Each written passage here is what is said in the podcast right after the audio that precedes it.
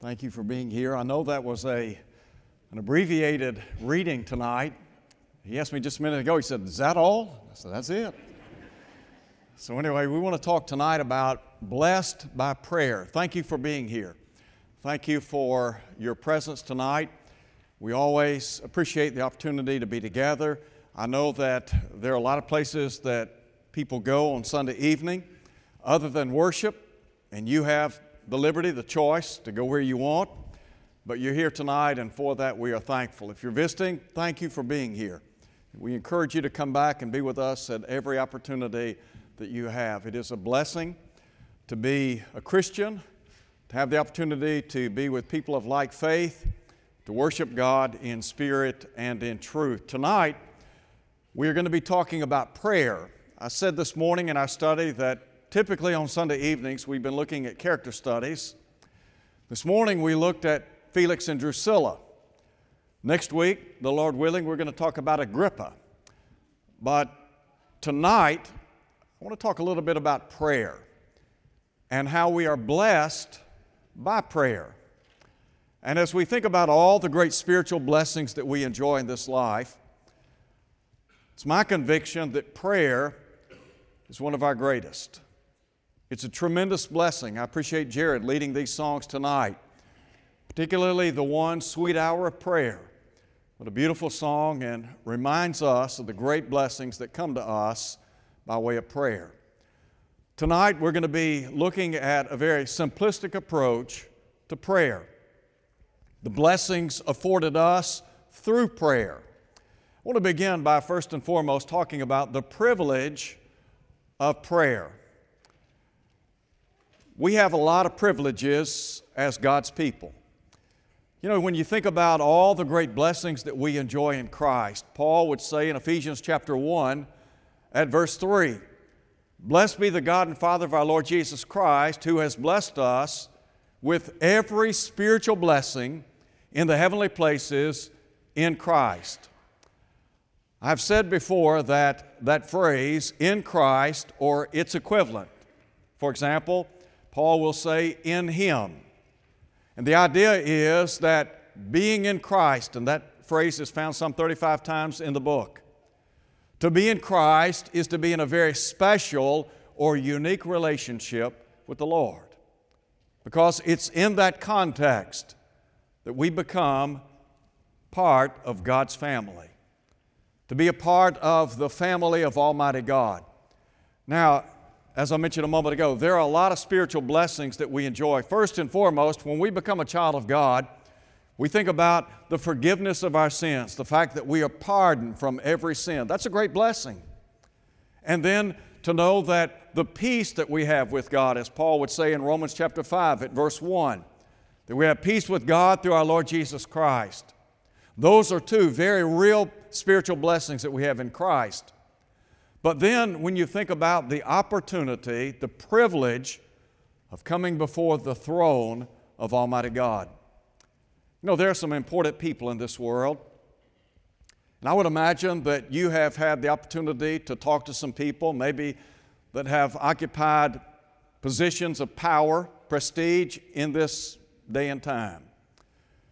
Can you imagine entering into the throne room of God? To have the opportunity to bow in the presence of the one who created us. You know, we go back to Genesis chapter 1. Moses begins Genesis chapter 1 by saying, In the beginning, God created the heavens and the earth. It was God who said, Let us make man in our image, in our likeness. It was David who said that we've been fearfully and wonderfully made.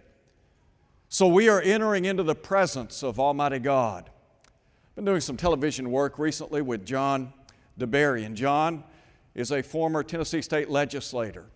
He is a special consultant to the governor in Tennessee.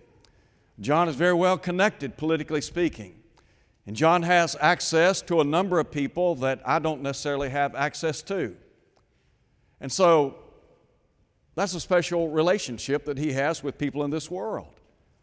But you think to be connected politically is one thing, to be connected maybe in a corporate sense, that's another thing, but to be connected to the Creator of the universe, the one who spoke this world into existence. And so to know that we have been afforded the opportunity, the right to come into the throne room of God. You know, Peter said in the long ago, the eyes of the Lord are over the righteous, and his ears are open unto their prayers. 24 7. God is always listening when we come before His throne. You know, David said in the long ago, Evening, morning, and noon will I pray and cry aloud. I don't know how often you pray, but you have the right to pray 24 hours a day, seven days a week. There's not an hour in the day that you do not have the right, the opportunity, the privilege to come into the presence of God and to bow your head and pray to the one who is all powerful, who is all knowing and ever present. So, the privilege of prayer. When we talk about the privilege of prayer, to understand that we are special people.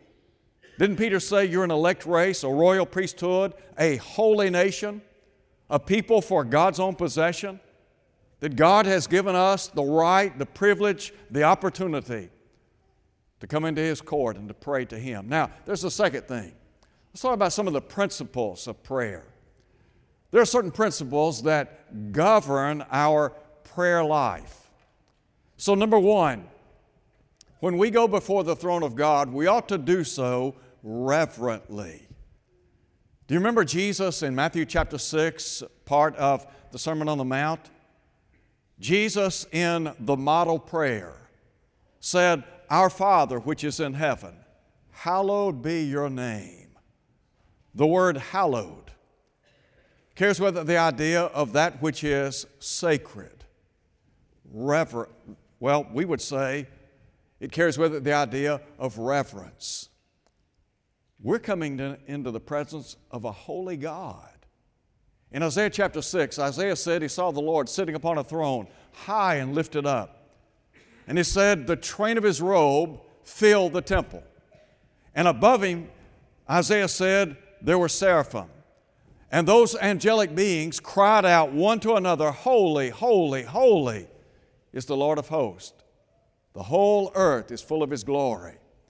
So, to understand that we are in the presence of a holy God, the God that we're talking about is not like man, but rather we are in the presence of the holiness of Jehovah God. And you go back and you read the scriptures and you think about God and His holiness. And how, for example, under the Mosaic dispensation, very specific instructions given in terms of how they were to approach God. And so the same is true today. We go before the throne of God in a very reverent, respectful way. But then there's a second thought, and that is we pray submissively. This is not what I would say to be easy. And the reason is because many times we tend to want our way, don't we? And yet, the Bible tells us that we are to pray to God in a submissive nature. Do we have an example of Jesus demonstrating submission to the Father? Do you remember, for example, in Matthew chapter 26, when Jesus went to the Garden of Gethsemane and prayed to the Father concerning the cross that lay before him? And Jesus, in that context, was wrestling with the weight of the cross. The sin of humanity would be dealt with on Calvary.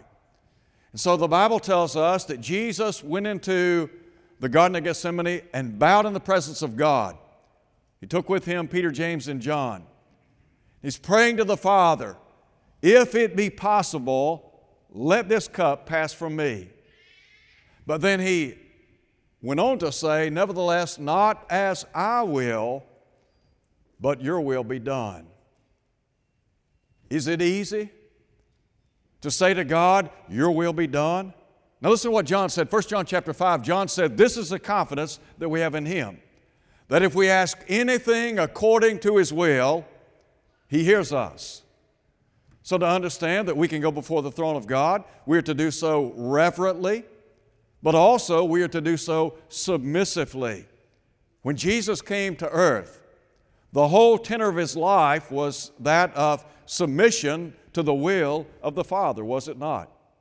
And so you think about as Christians, we have submitted our lives to the King of Kings and Lord of Lords. Our goal is to walk in cadence with His Word, to try to the best of our ability to walk in submission to the King of Kings. And so when we go before His throne in prayer to God, and we are asking request of the Father, to do so in a very submissive way. And then there's another thought here, and that is we are to pray persistently or regularly. Look at the prayer life of Jesus. Jesus spent a lot of time in prayer, didn't he? If you go back and look at Matthew, Mark, Luke, and John, Luke particularly, there's a lot of emphasis in the Gospel of Luke with regard to the prayer life of Jesus.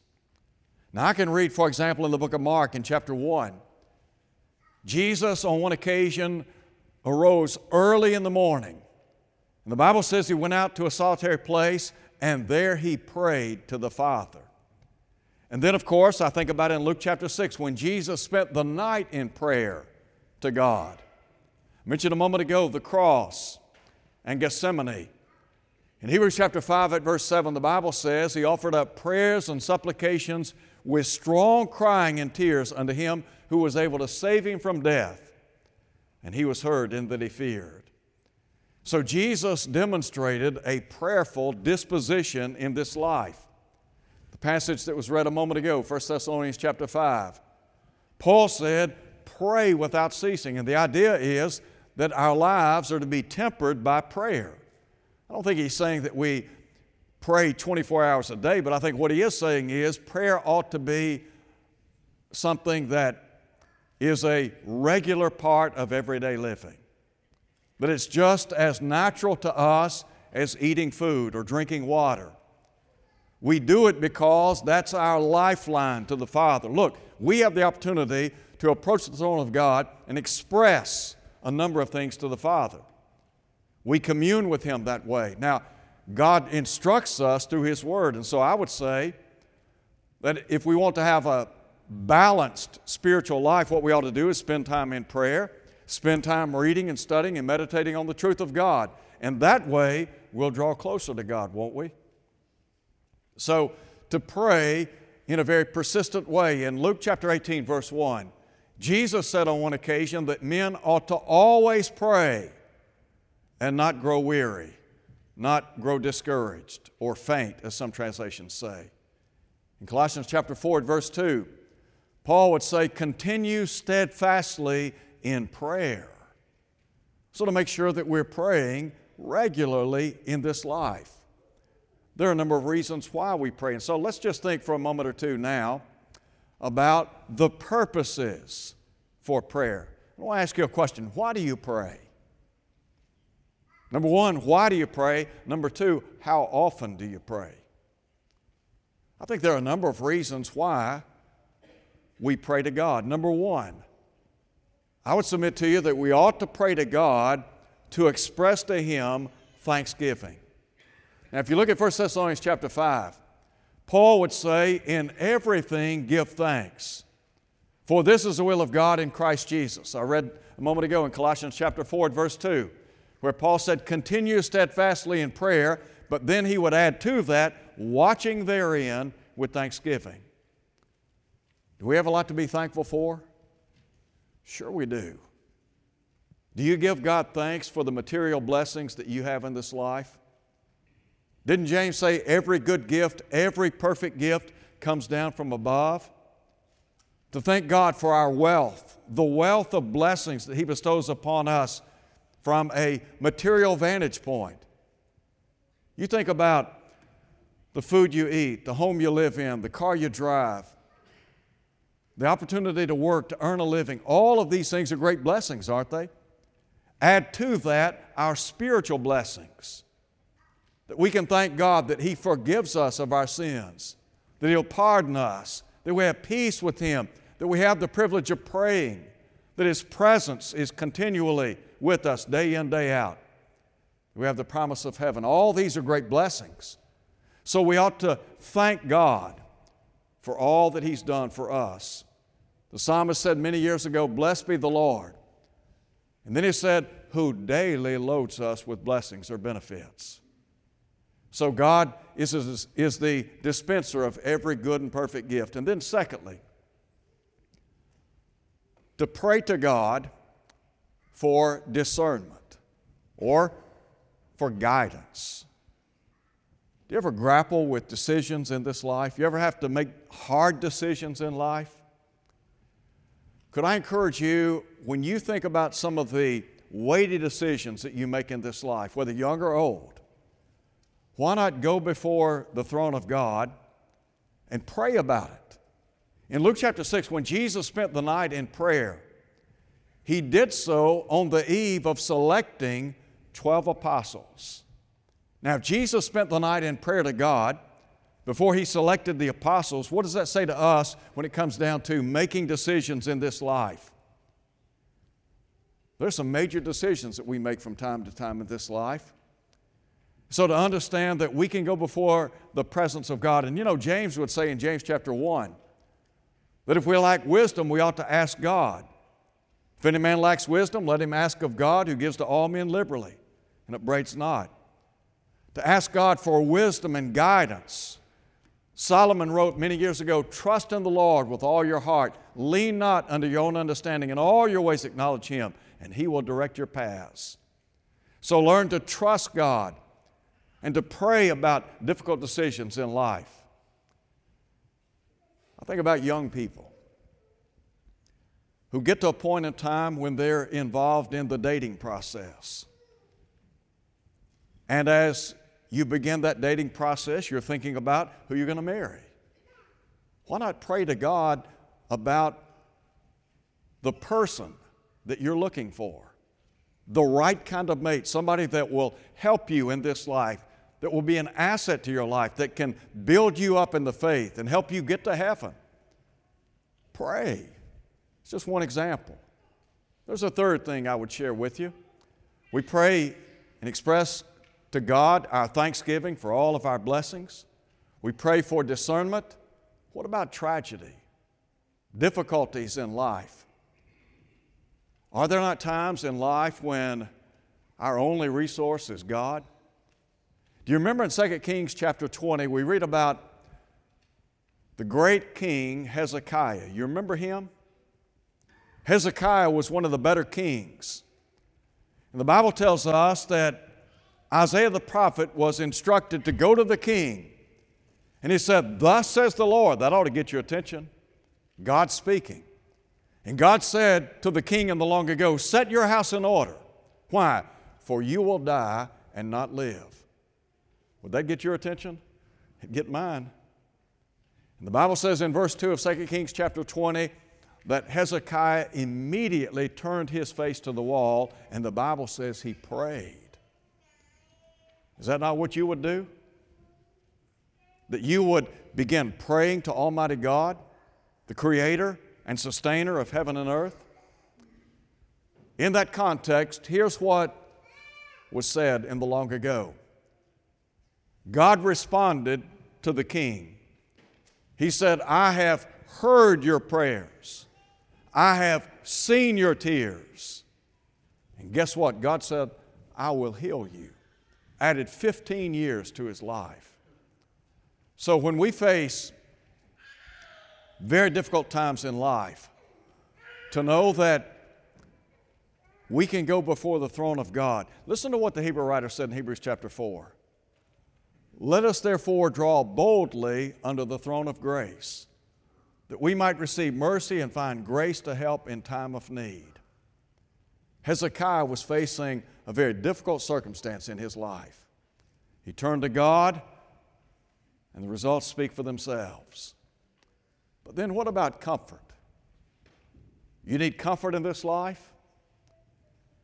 When your life, when life seems to be coming apart at the seams and things are not going well, circumstances are awry in life, Maybe you've been crushed by the weight of the world and you've become despondent, discouraged, maybe even depressed. Is it not the case that we can turn to Almighty God for comfort and solace? Do you remember what Peter said in the long ago in 1 Peter chapter 5 verse 7?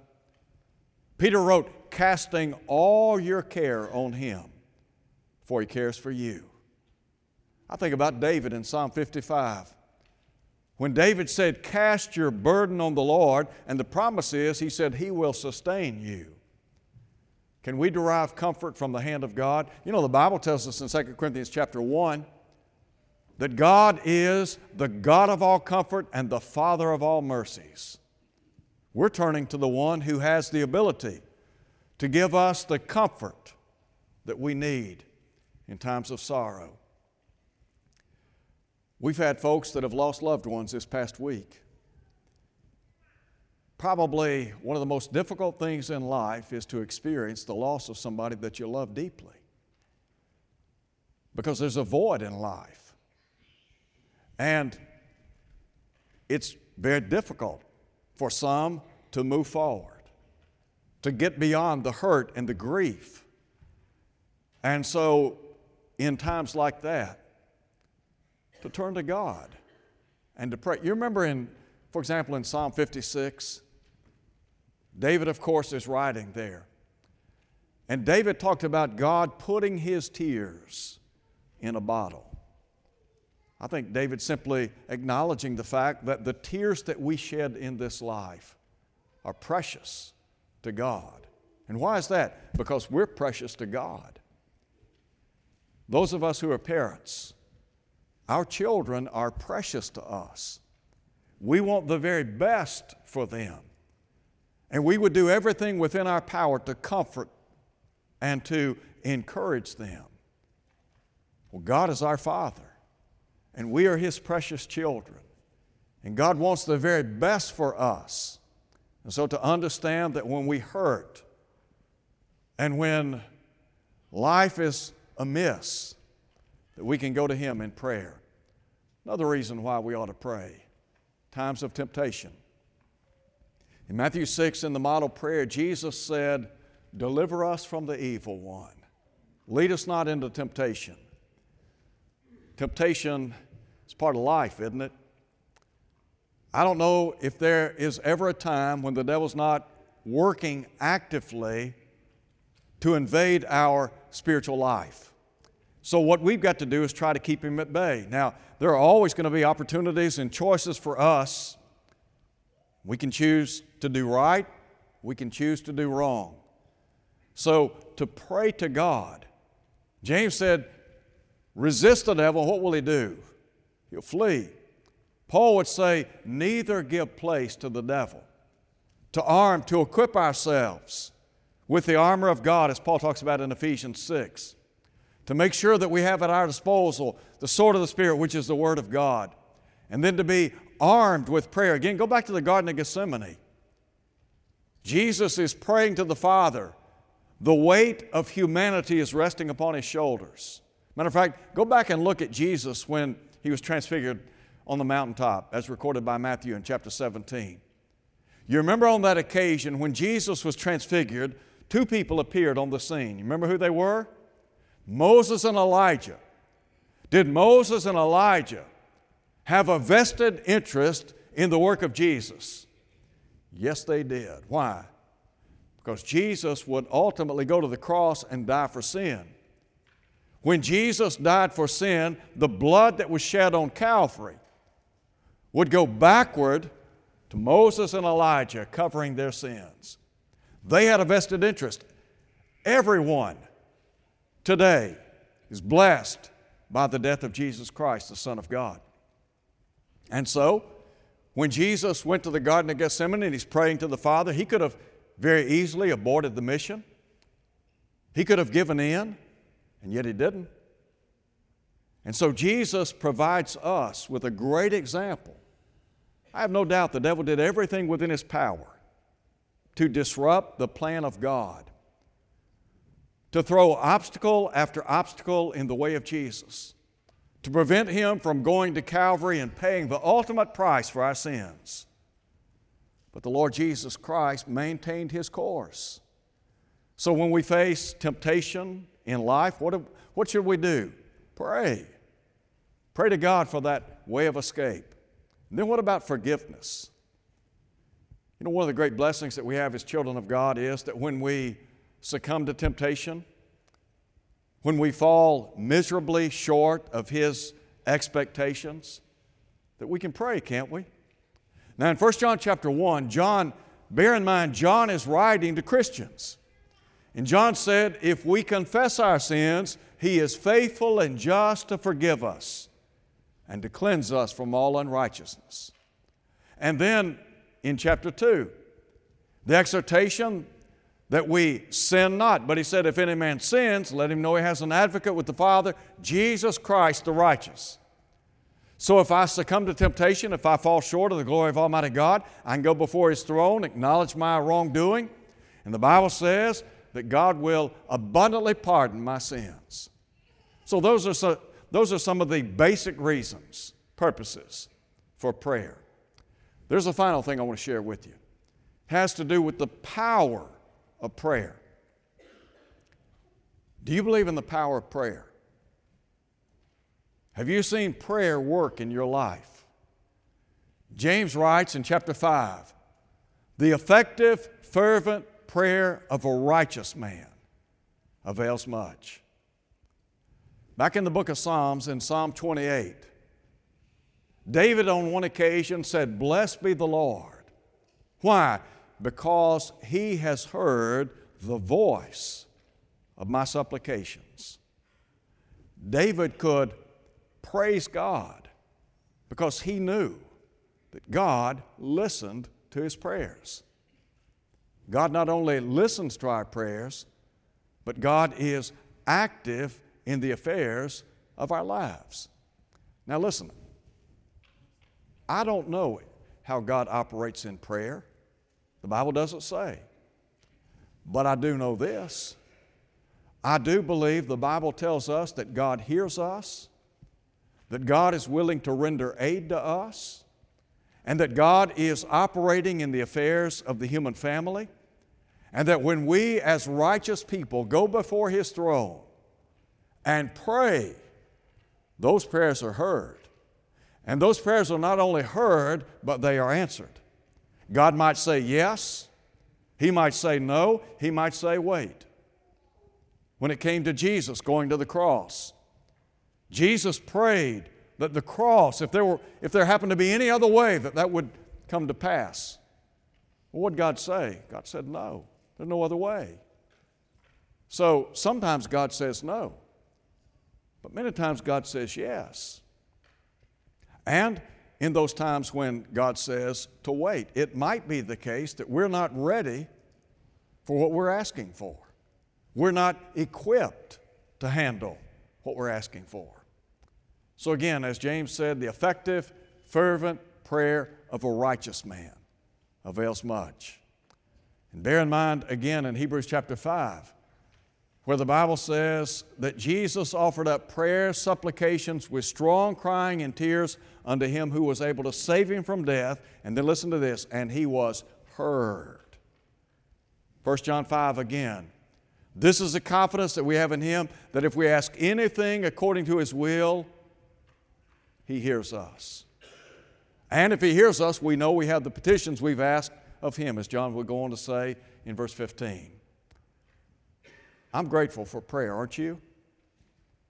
Aren't you thankful for the opportunity to pray to the one who created us, who sustains us, and who has redeemed us by the blood of His Son? If you're here tonight and you're not a Christian, and you'd like to enjoy one of the great spiritual blessings in life called prayer, then why not obey the gospel tonight? Why not put your faith and trust in Jesus as the Son of God? Greatest decision you'll ever make on earth is to become a child of God. Once you become a child of God, you are a part of the King's family. Matter of fact, the Bible tells us you are delivered out of the power of darkness, translated into the kingdom of God's dear Son. That's the family of God. It's in that sphere that Paul said we enjoy redemption through his blood, the forgiveness of sins. It's in that sphere that we have the hope, the promise of eternal life, 1 John 2, verse 25. So, have you obeyed the gospel? If not, why not come tonight? Be immersed in water so that all your sins can be washed away. Let God put you in the church and then be faithful. One day, this world will end. And when this world ends, prayerfully, we'll be together in heaven. But the only way that we'll be in heaven is, we, is, is if we make preparation for heaven. If you're here tonight, maybe your life's not what it ought to be, you want to try to get your life back in the will of God, what would you need to do? I'd encourage you to repent to make things right with the loving God. You know, the Bible says if we confess our, that we are to confess our faults one to another, to pray one for another. Could we pray with you tonight? Could we pray for you tonight? You leave here redeemed, cleansed, back in the fold of God as we stand and sing.